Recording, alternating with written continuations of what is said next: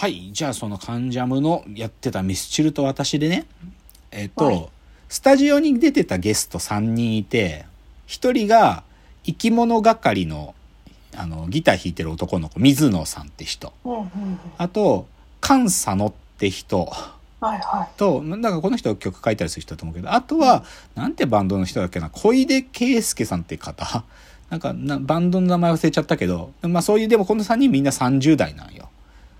で、それで話してて、で、最初その生き物係の水野さんが紹介してたのが、なんか自分が初めて小6の時に弾き語りをやった曲だっつって、クロスロードを紹介してたんだよ。で、僕この時点で泣いてるわけ。聞いて。で、なんでね、まあ、はっきり言って、ミスター・チルドレンが最初にヒットしたのがクロスロードなの。なんか、ミスター、ミスチルってメジャーデビューして意外に4作ぐらいヒット出なかったのよ。なんか、そのライブハウスシーンではすっげえバンドがいるって超言われてたのに、メジャーで CD4 つぐらい出してみたけど、なかなか火がつかなかったんだけど、このクロスロードができた時、でも桜井和寿は、そのバンドメンバー4人集めてね、100万枚売れる曲ができたぞっつったんだよね。だからもうできた瞬間売れることを確信した曲らしいんだけど、でもそれの紹介してたね。だからなんか、で、それは93年だったかな。だから僕がまさに中学生になるみたいな時なの、これは。うん中学生から中学、小学生の最後だったかな。とかね。で、そこからもうミスチルの伝説が始まって、こっからミスチルはもうひたすらヒットするのよ。で、その次、菅佐野さんが紹介してたのが、イノセントワールドなのね。これが、クロスロードの次に出した曲で、初めて200万枚売った曲なんだよ。多分、イノセントワールドって。だからもう、こっからもう快進撃は止まらなくなんだけどさ、ちょっと話が、ちょっとそれるんだけどさ、そのカンジャムのゲストの側じゃなくて、いつものレギュラーメンバーの方にさ、サバンナ高橋さんがいたのね。で、サバンナ高橋さんが、いや、僕ミスチル実は、その時付き合ってた彼女がすごい好きで、そ、そこからすごいもう必ずツアーがあったらい行くんです、みたいなことをさ、高橋さんが言ってたの。でもね、高橋さん、20年前、このイノセントワールド使って、ちょっとボケたこ、ボケてんのよ。ボケたっていうか、きあのさ、はい都市伝説、やりすぎ都市伝説っていうのあってさ、あの、芸人たちが都市伝説を語るっていう、昔テレビ東京であ始まった企画があるのね。やりすぎ工事って番組で。そこで、高橋さんが語った都市伝説が、ミスター・チルドレンは童貞たち、あ、包茎たちの応援歌を歌ってるっていう、むちゃくちゃな都市伝説を語ってる。それが何かっていうと、イノセントワールドっつうのを日本語訳してみてくださいと。そうすると、イノセントだから無垢なじゃん、無垢。はい。だから、無垢な世界っていう歌だよね、イノセントワールドそれをちょっと、無垢をちょっと読み替えると、無垢な世界って言っていて、これは、チンコを無理やり剥くなよっていう歌なんだっていうわけ。で、だけどそれはただ歌詞から読み取れるだけじゃなくて、イノセントワールドのジャケットって、桜井さんがこうフードを被ってるジャケットなのマジで、白いフードをこうやって被ってるから、これマジで桜井さんからのメッセージで、その、なんか包茎でコンプレックスなんか感じんなよ、剥くなよって言ってるっていう。でしかも、ミスター・チルドレンってアーティスト名もよくよく考えてくださいよと。子供のままのチンコでいたっていいじゃないかって意味だよ、ミスター・チルドレンはっていう、そういうことを20年前に高橋さんは言ってたのよ、やりすぎ工事ってか、都市伝説で。それの人が、イノセントワールドの話聞いて、いや、僕めっちゃ好きでとか言ってるのちょっと笑えたね。なんかすごい面白かった。っていうのが、まあでもそれですよ。で、あとその、小出さんって方が紹介してたのは、アルバム、アルバムを紹介してて、深海ってアルバム紹介してたけど、でも、たその通りと思うのはね、しこれね、ま、僕も同じ思思感想持ってるんだけど、アルバムって、なんかさ、こう、いろんな曲がただい入ってますって話なんだったんだけど、なんかこう、コンセプトアルバムっつってさ、なんか曲のつながりにこそ意味があるというか、その曲の並び、そして一つのストレ並びがストーリーになってるっていうのを、あ、こういうことができるんだって思ったのも僕も深海なのよ。で、同じことをその小出さんって方もおっしゃってて、だから、アルバムを通しで聴くっていうことが、なんか、初めて起きた僕の中で。まあまああったのかもしれないけど、でもここまではっきりと明確にやられたのを知ったのは深海ってアルバムで、そういう話してたね。でこれスタジオゲストが言ってた話なんだけど、じゃあ他にね、他にプロたちっつうので、例えば、ゆずのやつがね、岩沢さん、ゆずのあの、坊ちゃん狩りみたいな方の人。あの人が、 Tomorrow Never Knows を紹介したんだけど、その紹介の言われ方は、完璧すぎる曲。でも、 Tomorrow Never Knows マジで、完璧すぎるのね、これ、100共感するわ。なんか。へちょっとね、それぐらいすごい曲生まれたって、あのね、その時の日本人みんなが思ったよ。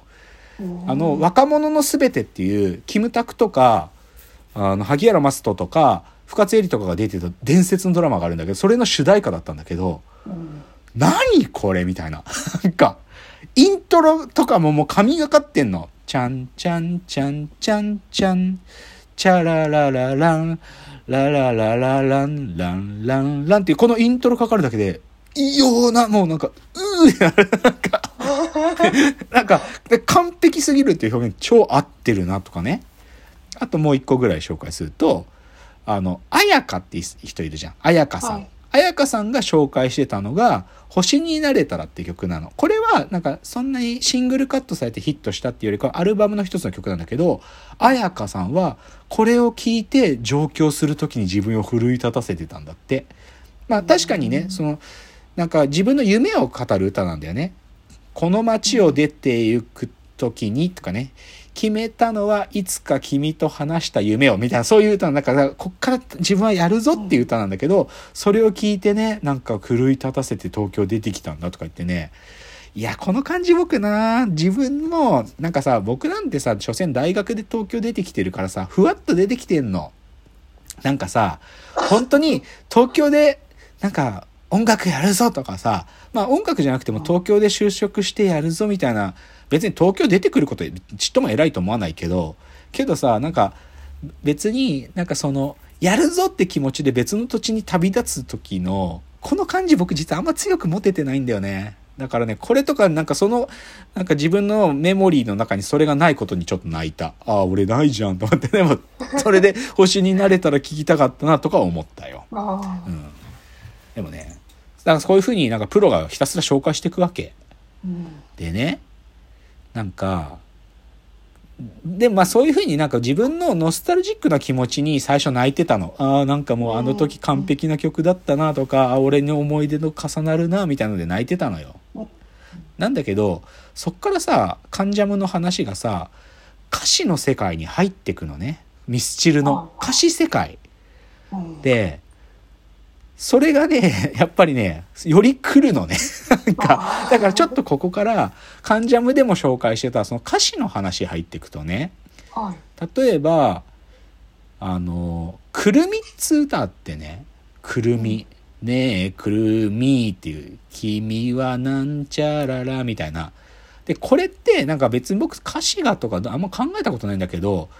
なんかこれをゆずの北川悠仁が推してたのは、はい。いや、もともと知ってたんだけどさ、なんかミュージックビデオが、なんかすげえ作り込まれた世界観で、うん。知ってる？くるみって曲の、あ、これね、皆さん見ていただいたらわかりますけどね、おじさんたちがもう一回バンドを始めるっていうミュージックビデオの世界観なんだけど、はい。でその中で、その世界観とこのくるみで歌われてる歌詞がすごくシンクロしてるんだよね。で、一つのストーリーになってて、映画見たみたいな感じな気持ちになるんだけど、あでもそれがすごく秀逸素晴らしいっていう風に言ってたりとか、ーうんあと、あでもこの同じような話なんだけど、その生き物係の水野くんがまた別で紹介したの、これ僕知らなかったんだけど、この曲。あんまり覚えてないやって曲があるんだって。あんまり覚えてないやっていう曲があって、これを、なんかまあ自分がまだね、デビューして間もない時で、本当に自分って売れるのかなって不安に思ってた時に、なんかこの曲聴いて重ねてたとか言うんだけど、どういう曲かっつうと、なんかね、夕べギターを弾いて、うとうと仕掛けた瞬間に奇跡のメロディーが降ってきて、なのに覚えてないんだ。昨日の夜の魔法を、ああ、なんてもったいない。みたいなね。世界中を幸せにするようなメロディー、確かに口ずさんでたはずなのに、あんまり覚えてないや、あんまり覚えてないや、みたいな。でもね、この感じ僕超わかる。なんか、なんか、若いやつの全能感と、でも、あクリエイターとして自分がまだ本物であるかどうかの迷いっていうのが、そこに凝縮されてると思う。別に僕音楽作る人じゃないけど、最高のアイデア思いついたぞっていう夜何回もあったよ、若い時。やばい。これ俺だけしか考えてないことかもって興奮する夜超あったしけど翌日をなんかふっと寝て起きてみるとあれ？昨日なんか思いついたはずなのにな。なんだなんであんな興奮したのかな？でもあのアイデアって本当にこれで全部だったかなみたいなこと超あったわけ。それとなんか重なってうわーってまた泣いてんの。でもこれ深谷さんリアルタイムなんじゃない？なんかこんな気持ちない？なんか。結構ある。結構あるよね。結構あるよね。センションもあるかもしれないですけど。でね、それ翌朝翌日になってみるとあんまり覚えてないやとかすごくなんか僕この気持ちわかるんだよね。とかね。あとまあなんかでもまたさっきも彩香さんだけど彩香さんって多分ねデビューしたての頃めちゃくちゃミスチルに支えられてんだと思う。なんか「印」って曲が入ったアルバムをなんかデビューして半年ぐらいでもうそれなりに売れ始めてる彩香さんに桜井さんがその音楽番組一緒に出た時渡してくれてなんか不安な気持ちに対してなんか音楽に愛情を持ち続けてれば何があっても大丈夫だよっていうふうに声かけてもらってそれでその音楽番組で桜井さんが「印」を歌ってるのを見て大泣きしたっていうなんだけどなんかなんかそんな話にも泣けてね。なんか。うん。でもちで僕さでもこの「印」っていう歌詞の今まで見たことない発明歌詞の中の発明1個あるんだけどあちょっと時間入んないからそれちょっと次のチャプターに持ち越しますね。次です。はい